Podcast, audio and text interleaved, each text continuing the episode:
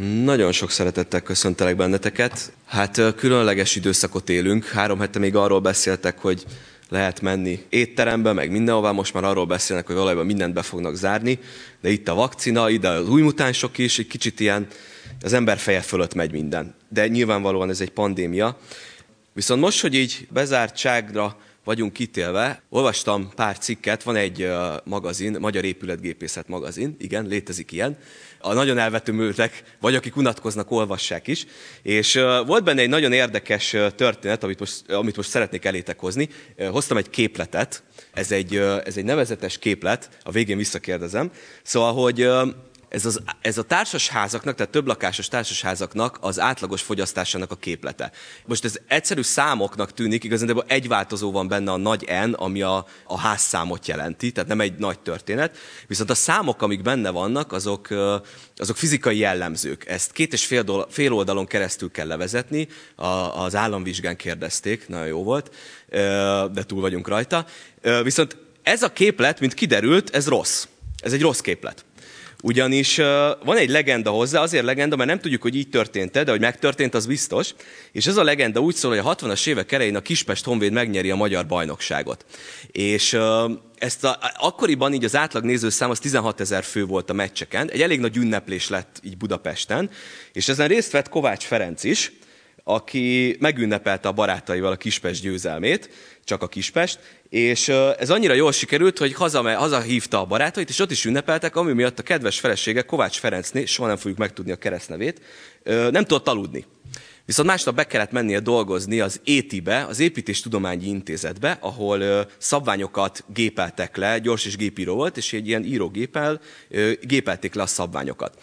És ezt a szabványt is ő gépelte le, a legenda szerint, de mivel fáradt volt, ezért elkövetett egy hibát, ekkoriban a gyökjeleket, amin az N is van, azt úgy húzták, hogy utólag berajzolták fölé. De mivel fáradt volt, nem húzta tovább. Ez a régi képletben úgy nézett ki, hogy ez a 0,6, a mínusz 0,6, az benne volt még a gyökjelbe. De az újban már nincs benne. És a probléma az az, hogy három cenzúrán kellett ekkoriban végigmennie a szabványoknak. Volt két szakmai, meg egy politikai.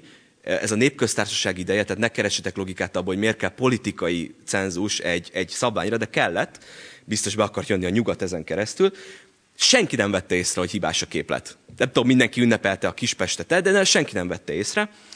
És öt éven keresztül használták a képletet így. Egyetlen embernek tűnt föl, aki ugye ekkoriban a, a mai panel lakásokat ekkor építik. Például a rózsakerti lakótelep is ekkoriban épül, és húzzák föl ezeket a házakat, a rossz képletet használva, mindenki az egyszerű utat választotta, senki nem jár utána, hogy ez a képlet miért rossz, vagy hogy rossz, vagy egyáltalán rossz, beszerelik azt, ami, amilyen számokat ez alapján kapnak, és csöveket, és hőcserélőket beszerelik szépen, de öt év után valakinek feltűnik, hogy kisebb csöveket szerelnek be, mint amiket ő megszokott. És elkezdenek utána járni, és kiderül, hogy rossz a képlet, csak hogy kiderült, hogy Kovács Ferencnél okosabb volt, mint az akkori Tudományos Akadémia, mert hogy van egy úgynevezett fogyasztási diagramunk, ezt két pupu diagramnak is szokták hívni, ez a villamosfogyasztásunkat, a vízfogyasztásunk, mindent leír. Ugye reggel, meg este van a csúcs, a kettő között völgyidőszak, éjszaka völgyidőszak. És kiderült, hogy, hogy ezzel, hogy nem húzta tovább a gyökjelet, behozott egy úgynevezett valószínűségi elvet a, a képletbe, ami azt jelenti, hogy ideig a maximumra méreteztek. Tehát, hogy minden mosdó, zuhanyzó, minden működik. Csak hogy most kiderült, hogy ezzel a képlettel és az, a rossz képlettel bejött az, hogy mi van, hogyha nem mindegyik működik. És ez, ezért lettek kisebbek a csövek, és ezért nincsenek panaszok, mert nyilvánvalóan nem működik. Ezt a példát azért hozták nekünk annó a Műszaki Egyetemen, mert ma, amikor számítógéppel segített a tervezés, meg a méretezés, meg a mérnöki munka, akkor mindent kétkedéssel kell fogni, amit a számítógép kidob. Mert pont egy ilyennél fogva is hozhat fals eredményt.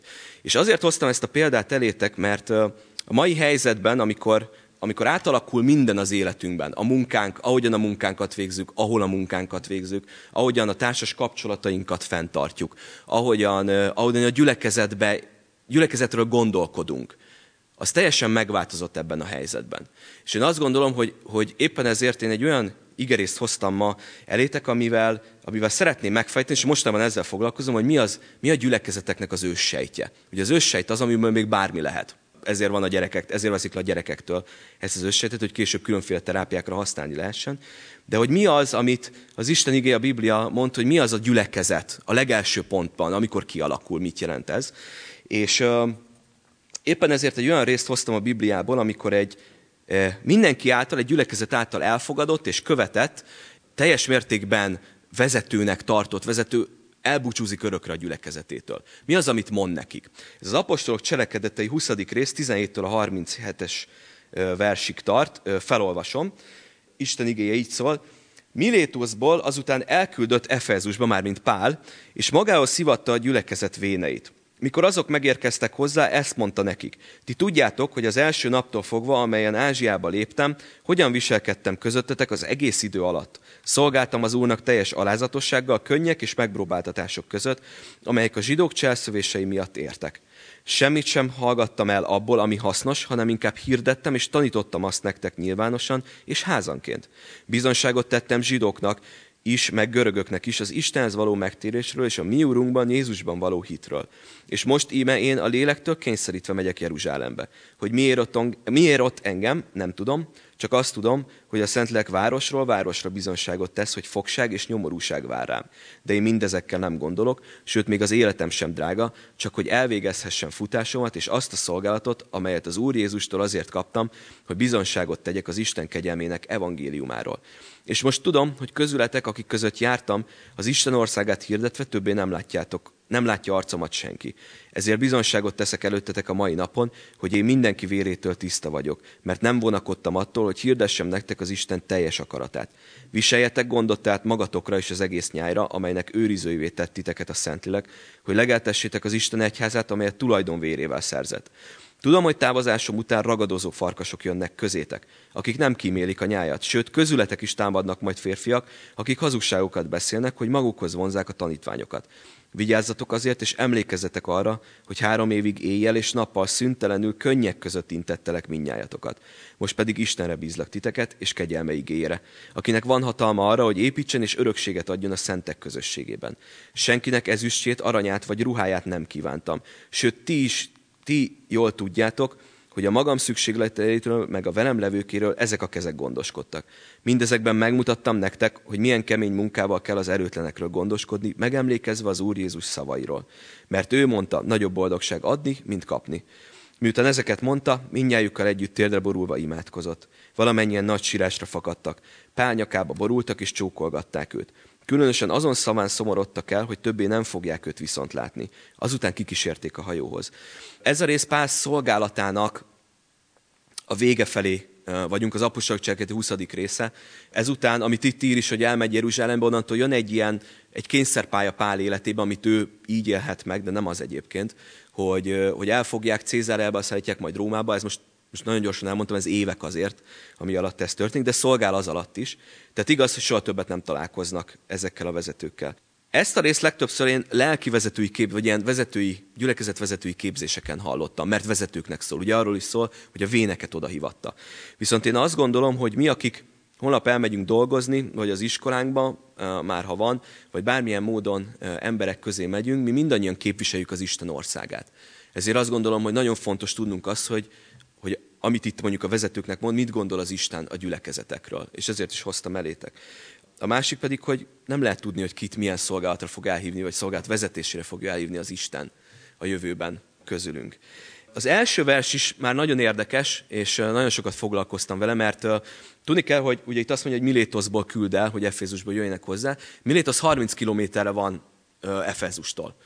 Ez nagyjából egy olyan háromnegyed napnyi járóföld az akkori technikai színvonalon. És nagy valószínűséggel ezek az emberek tehát gyalog teszik meg ezt a távot. Azért is beszél itt a vénekről, ezt tudni kell, hogy nem feltétlenül a gyülekezet vezetőkről van itt szó, hanem azokról, akikre az Isten odabízott valakit. Vagy egy szolgálatot, vagy embereket, vagy bármilyen más. Nem a gyülekezet vezető vagy véneiről, mint idősekről van szó, hanem a vezetőiről, a lelki vezetőiről. És, tökér, és nagyon érdekes az, hogy az első pont is már mennyit tanít, mert, mert itt arról szól, hogy az Isten nem azt nézi valakinek a szolgálatánál, vagy ha valakit vezetőként hív el az Isten, vagy elhív egy szolgálatra, hogy alkalmas-e, vagy vannak-e rá képességei, mert azokat az Isten adja, hanem az, hogy elérhető-e az Isten számára. Mert ez a 30 kilométeres táv ezeknek az embereknek ezt jelentette, hogy ott kellett hagyniuk azt, amit akkor csináltak, és el kellett menni Pálhoz.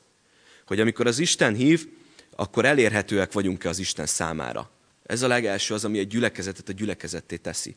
Hogy elérhetőek vagyunk az Isten számára, hogy meghallottuk az Isten szavát. És amikor, amikor Pál folytatja ezt a következő versekben, ugye itt beszél arról, hogy, hogy semmit nem hallgattam el, hogy nyilvánosan és házanként is beszéltem nektek, és beszéltem zsidóknak is, meg görögöknek is. Tudni kell ezekről a gyülekezetekről, és ezért volt érdekes ez a, ez a vezetői meeting, vagy találkozó, hogy ezek multikulturális gyülekezetek voltak, főleg itt a kisázsiai részen. Voltak benne, és azért is mondja, hogy voltak zsidók, és voltak görögök is benne, ami hozott egyfajta kulturális különbséget, egy gondolkodásbeli különbséget, hozott egy hozzáállásbeli különbséget. A zsidók nem nagyon vegyültek más népekkel, ezért sem asszimilálódnak. Tehát, hogy, e, e, tehát, hogy aki ebben a gyülekezetben zsidó családból bekerült, az konfrontálódott otthon a családjával mert megszegett egy csomó szabályt. De a görögöknél is ugyanez ez leírható volt. Viszont ebből voltak konfliktusok. És Pál ezért is írja azt, és ezért is gondolom azt, hogy a korabeli gyülekezeteknek mindig a házaknál kezdtek, mert ezért is írja azt, hogy a házaknál gyűltünk össze, mert, mert ekkoriban ugye nem nagyon volt vagyona ezeknek a gyülekezeteknek, hiszen újak voltak, és a mély szegénységből is jöttek benne emberek, illetve a házaknak van egy bensőséges, mi volt, egy környezete. És a, pont az Efézusi levélben, hogy hogy nem, amit neki ír, egyébként ez később, ez, ez a találkozós később az összes kommentár szerint később íródik az Efézusi levél, az Efézusi gyülekezetnek, de ott azt olvasjuk a negyedik vers, tizenegyedik versétől, ugye itt írja le Pál azt, hogy elhívott egyeseket apostolokul, tanítókul, evangélistákul, azért, hogy a szenteket felkészítse a szolgálatra. És azt írja itt a 13. verstől, hogy míg eljutunk minnyien a hitnek és az Isten fia megismerésének az egységére, a felnőtt korra, a Krisztus teljességét elérő nagykorúságra. És itt értettem meg azt, hogy mit jelent az Isten fia megismerésének az egysége. Teljesen más kulturális közegből jövő, más gondolkodású emberek csak az Isten megismerésének a nyomán fognak egységre jutni. Ez a gyülekezetnek a határoló vonala hogy mindannyian az Isten megismerésének az egységére akarunk jutni. Ezért volt fontos az, hogy összegyűlhettek házanként, és beszéltek róla nyilvánosan, mert megértették azt, közösen eljutottak oda, hogy mi az Isten, ki az Isten, megismerhették. Csak hogy, csak hogy megértsük egy, egy része, például a zsidó származások, hogy a gyerekkoruk óta tudták a Tórát, az Isten igéjét. A görögök nem is hallottak róla. Innen kellett létrehozni egy gyülekezetet, és ezek a gyülekezetek egységesek voltak. Mert mindannyian meghallották az Isten hangját az Isten szava mögött. Mindannyiuk a szíven találta azt, hogy az Isten szereti őket. Azokat is, akik ebben éltek, azok is, akik soha nem hallottak róla. És a házankénti, egyébként ezt most, most nem jöttem rá, hogy, hogy akkoriban ugye az, a, az akkori vallásoknak mindegyiknek volt temploma is. Mindegyik benne voltak, főleg a régészeti kutatások szólnak erről, a római városokban, hogy mindegyiknek voltak templomaik. Az, hogy ennek nem volt, ennek a vallásnak, az új vallásnak nem voltak templomai, ez sokkal bensőségesebbé tetti ezt. És én azt gondolom, hogy ma mi, mint modern, új szövetségi keresztényeknek nagyon sokfajta lehetőségünk van arra, hogy magunkhoz vegyük az Isten igéjét. Ezek legelők. Mint amit is mond, hogy, hogy pásztorolj vagytok, hogy legeltessétek ezt a gyülekezetet, mondja a vezetőknek, hogy, hogy különféle módokon tudjuk az, az Isten igét magunkhoz venni. Én ezt úgy képzelem el, mint értve azt, hogy az Isten mélységébe való elmélyülést, hogy mint egy töltsér. Hogy ez, ez egy ilyen négyfalú töltsér, aminek az egyik fala az maga a gyülekezet, mint ott, ahol összegyűlünk és megéljük a közösségünket. A másik része azok a házankénti összegyűlés. Egyébként ez tovább él, mert az, amit mi ma megélünk, mint gyülekezet, ez valójában a gyülekezet 2.0, ez a továbbfejlesztett változat strukturálisan. Mert az 1.0 az a házankénti összegyűlés volt. De az tovább él ma is, amit házi csoportoknak hívunk. Hogy az ugyanúgy ott van a mi megélésünkben. Van egy házi csoportunk, amit a Peti vezetésével csinálunk, és amikor megalakult, ez két éve alakult meg, tehát ez egy nem, nem egy ilyen nagyon hosszú távú történet még, ráadásul ugye a fele az ilyen, ilyen karanténba online zajlott, tehát hogy, hogy igazán csak egy éves maga, amikor tudtunk személyesen találkozni. Nekem sok kétségem volt afelől, hogy ez, ez hogy működhet, mert hogy hetenként találkozunk, sokan vagyunk, ilyen 10-12 ember tartozik nagyjából bele, és kíváncsi voltam, hogy hát nekem amúgy is tele volt így a, a, az időbeosztásom, hogy hogyan tudok szorítani ennek helyet az én életembe. És az a helyzet, hogy ma ott tartok, hogyha ha valamilyen oknál fogva nincsen, mert nem tudok elmenni, vagy mert nem lehet találkozni, akkor hiányzik a házi csoportom. Azért, mert rájöttem, hogy ez egy másfajta legelő az én számomra, mint akár itt, amikor összegyűlünk mondjuk vasárnap délelőtt. Mert itt valaki elmondja a gondolatait, és közösen ugyan eljuttuk, mert megvizsgáljuk azt, amit mond, de ez mégiscsak egy egyfajta kommunikáció. Egy házi csoportnál teljesen más ez, hiszen ott együtt jutunk el az Isten ismeretére, az Isten igében egy, egy igazságra. Sokszor van az egyébként a házi de hogy elkezdjük valahogy, és teljesen máshol fogunk végezni, mert mindenki más élethelyzetben van, és másfelé mutat ez. De ez teljesen rendben van. Mert az Isten igének ez is egy módja, ez is egy legelője. A másik kettő pedig ennek a töltsérnek az a, az a családunk, ahol megélhetjük az Isten igét, ha keresztény, ha nem. És a harmadik pedig, talán ami inkább a legalja az egésznek, az az, hogy az a személyes életünkben, a személyes találkozásaink az Istennel. És ezt lehet látni Pálnál itt ebben a részben, hogy, hogy náluk mind a négy megvolt. Hogy mind a négyet használta arra, hogy elmélyüljenek az Isten ismeretében, az Isten megismerésében, hogy egységre jussanak és, és hogy elérjék a Krisztus teljességét, a nagykorúságot.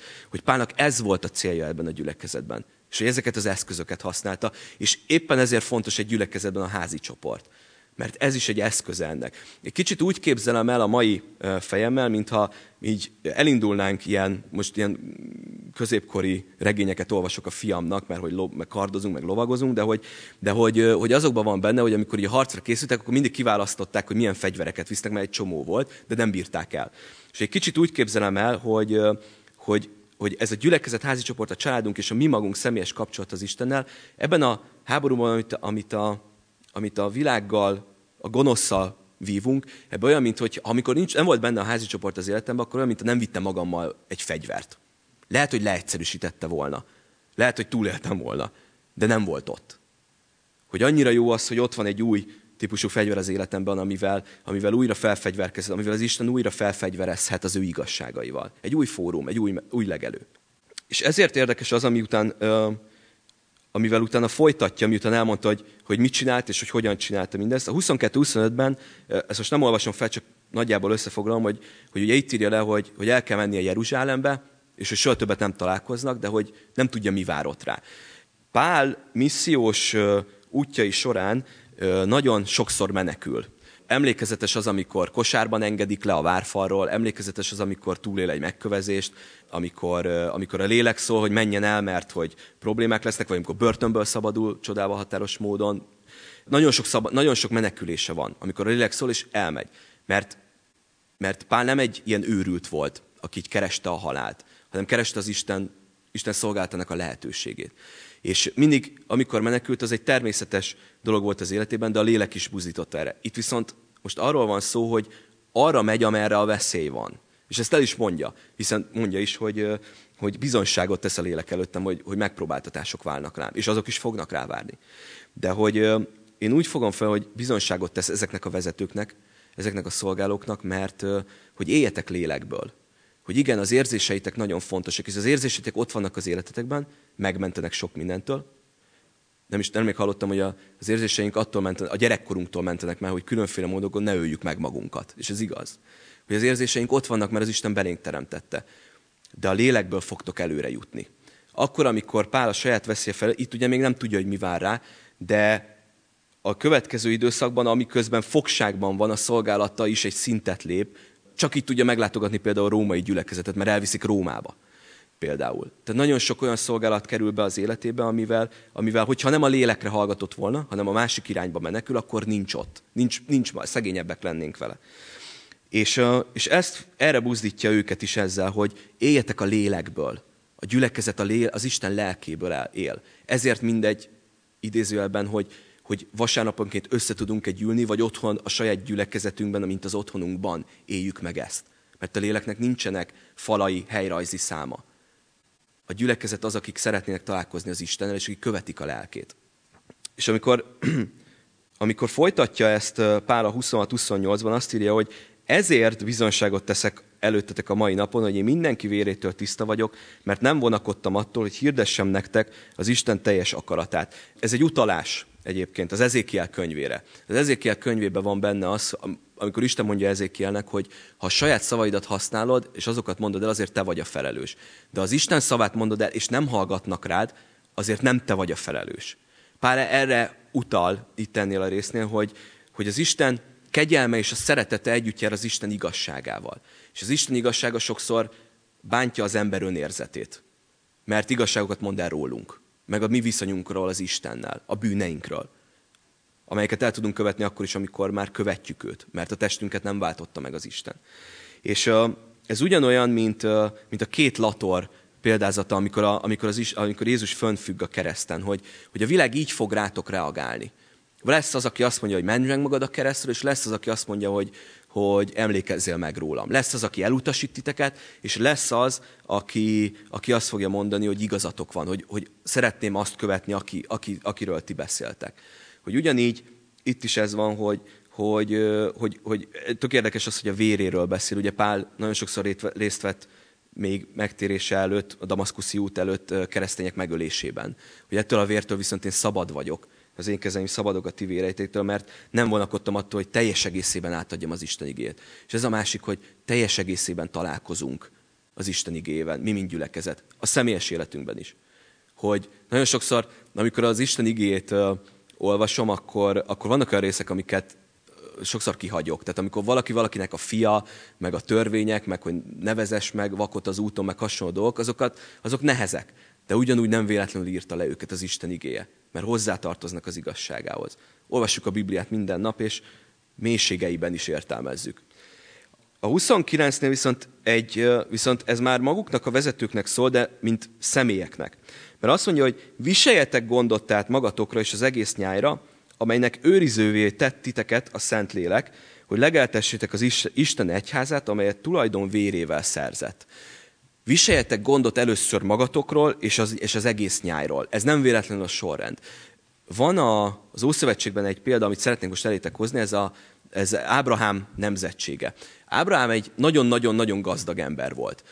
Csináltak nemrég, lehet, hogy már meséltem róla, egyszer, amikor itt tanítottam, egy listát, a világon, amikor összehasonlították a gazdag embereknek a vagyonát az akkori virág össz GDP-ével, tehát az össztermelésével.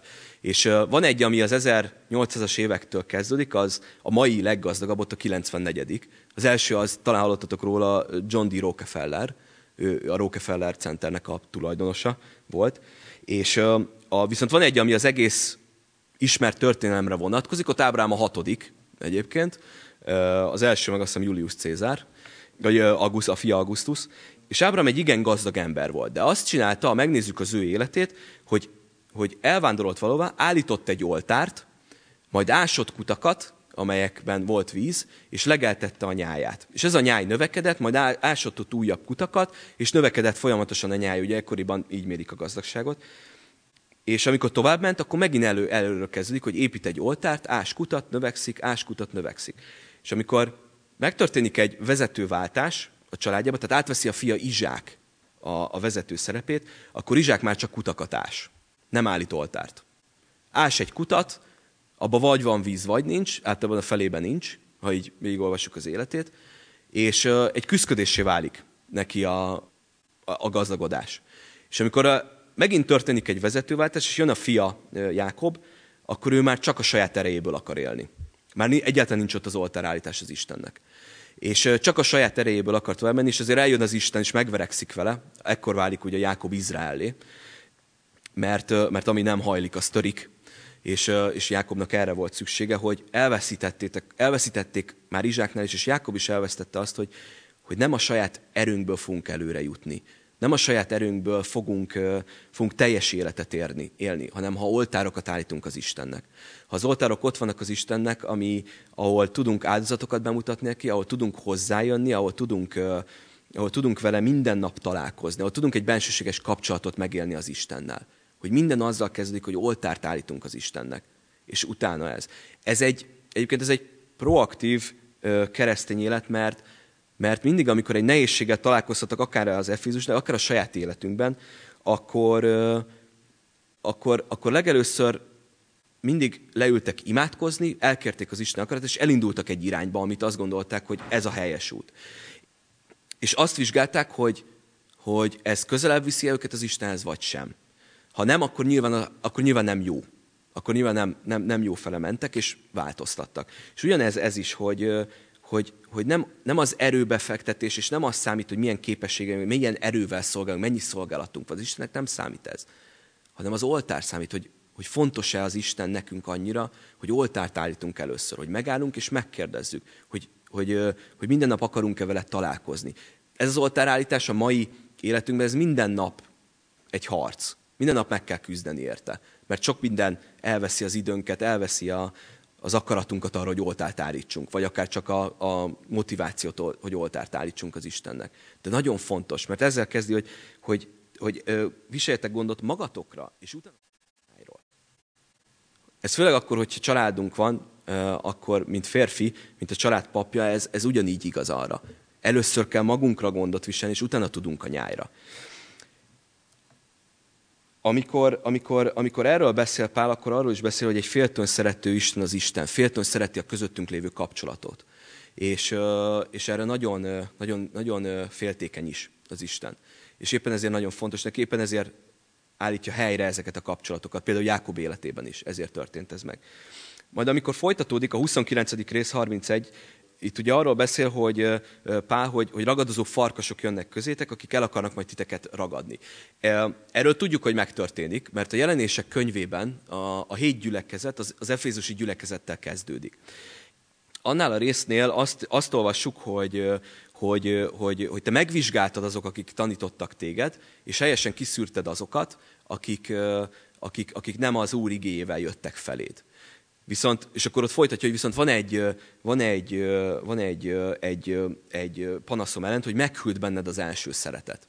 Meghűlt benned az első láng, hogyha a, vagy első tűz, hogyha a csia fordítást nézzük.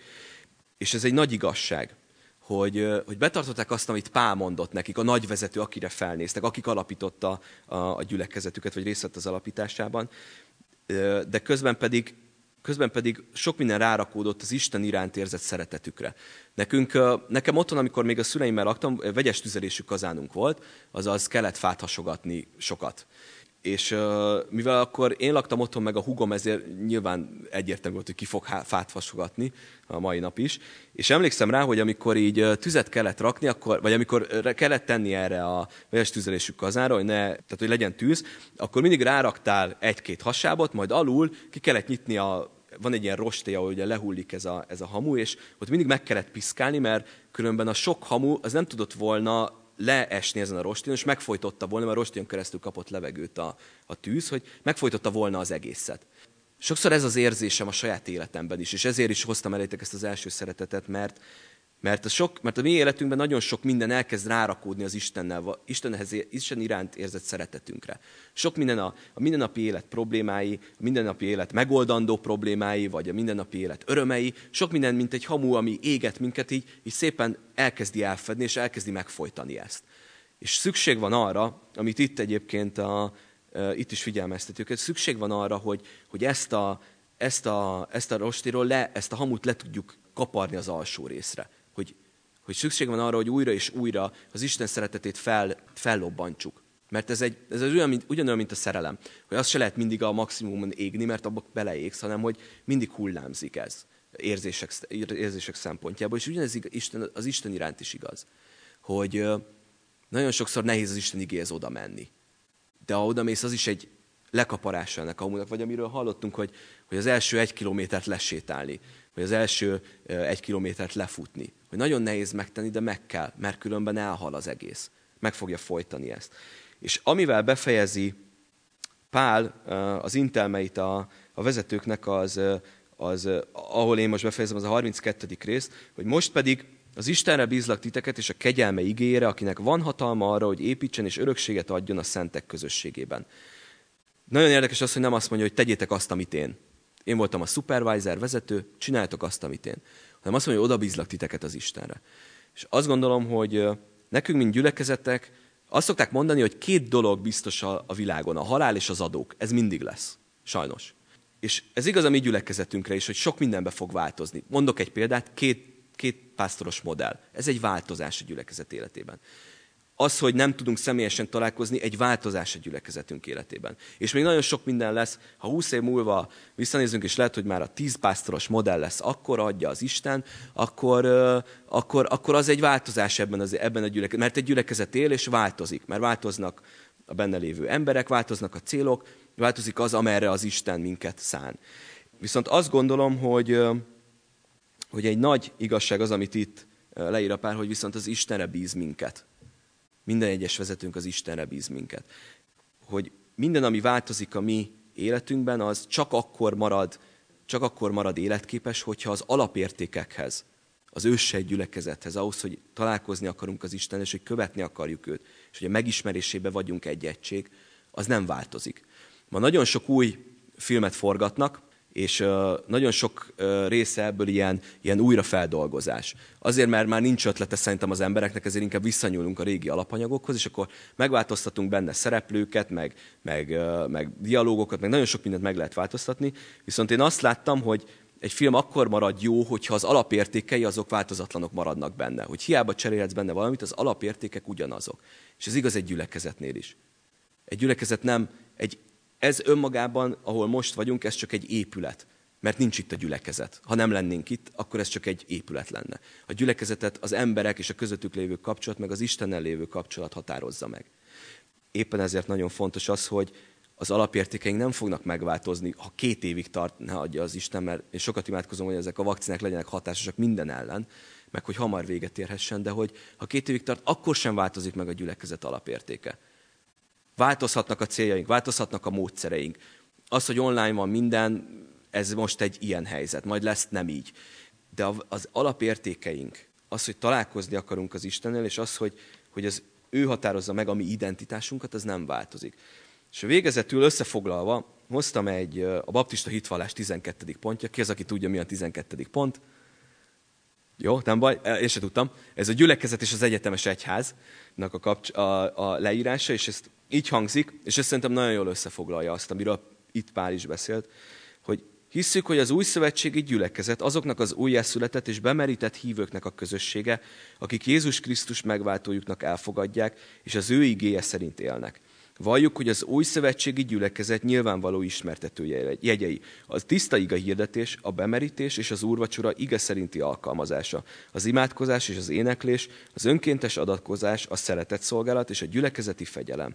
Hisszük, hogy van egy szent, egyetemes és láthatatlan egyház, ennek a feje Jézus Krisztus, és a tagjai a különféle látható egyházak közül mindazok, akik a bárány vérében megmosattak, és a Szentlélek által újjászülettek.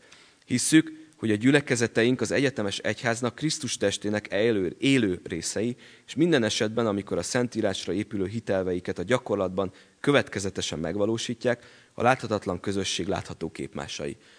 Nem kell hozzátenni semmit. Azt gondolom, hogy ma a láthatatlan egyház nagyon sok kis látható részre vált, amikor az otthonunkban jelenik meg a gyülekezet, amikor a, a házi csoportjainkban, amikor személyesen éljük meg ezt az Isten igéje mellett, vagy akkor, amikor elmondjuk, hogy az Isten mennyire szereti az embereket, azoknak, akik még nem ismerik. Én csak szeretnék ezért imádkozni értünk. Hogy ebben a nehéz helyzetben, amit még nem, amiről még nem is tudjuk, hogy mit fog hozni az elkövetkezendő időszakban, hadd lehessünk az a gyülekezet, aki az Isten megismerésében egységre jut, és az ő lelke vezetésével határozza meg a határait, meg a lehetőségeit. És ezért szeretnék imádkozni. Köszönöm, menje édesatyám, azt, hogy a te gyülekezeted nincsen hozzákötve semmihez. Köszönöm, Uram, azt, hogy nagyon sok felekezete van a te testednek, Uram. Köszönöm, Uram, én konkrétan ezért a gyülekezetért, a, a, itt a budafoki gyülekezetért imádkozom. Köszönöm, Uram, azt, hogy annak ellenére is, hogy most szerte széjjel vagyunk, Uram, és, és uh, sokszor uh, tudunk tartani, de valamikor nem tudunk tartani, mint most is, Uram, együtt, egy közösségben alkalmakat, Uram. Én csak szeretnék azért imádkozni, hogy, hogy, hogy a Te veled való kapcsolatunk az, ami meghatároz minket, ami gyülekezetté tesz minket, Uram, az, az ne tudjon eltörni, ne tudjon megszakadni, ne tudjon, Uram, hamuval befeddé, befedetté válni. Köszönöm, Uram, azt, hogy Te adtál lehetőséget. Köszönöm, Uram, azt, hogy ma, ha a közösségünket akarjuk egymással megélni, akkor nagyon-nagyon nagyon-nagyon sok lehetőségünk van, Uram, hiszen nagyon sok van telefon, van internet. Kérlek, Uram, hogy ezeket se hanyagoljuk el. Köszönöm, Uram, hogy Te tartod egyben ezt a gyülekezetet. Köszönöm, hogy Te vezetsz minket egyesével. Köszönöm, hogy Te vezeted a vezetőinket, Uram. Imádkozom a vezetőinkért is, hogy, ha tudjanak vezetni minket, Uram, ebben a helyzetben is, amiben nehéz. És Uram, imádkozunk azért, hogyha lehetséges, akkor minél, minél hamarabb hadd tudjunk találkozni, Uram, hadd lássen vége, és köszönöm, hogy Te csak végtelenül szeretsz minket. Amen.